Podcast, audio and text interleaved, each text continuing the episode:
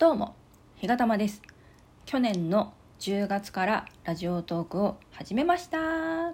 来月でなんと1周年になります。よろしくお願いします。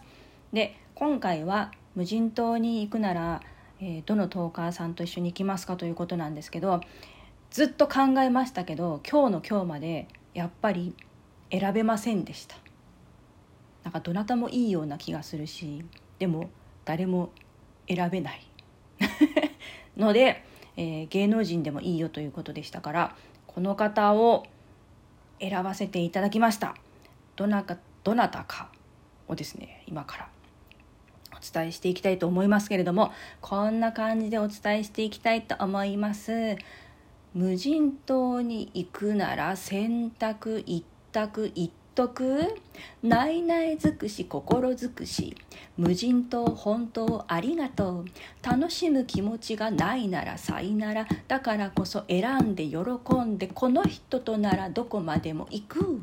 確信はないけど確信はつく。ポジティブでアクティブでセンシティブ。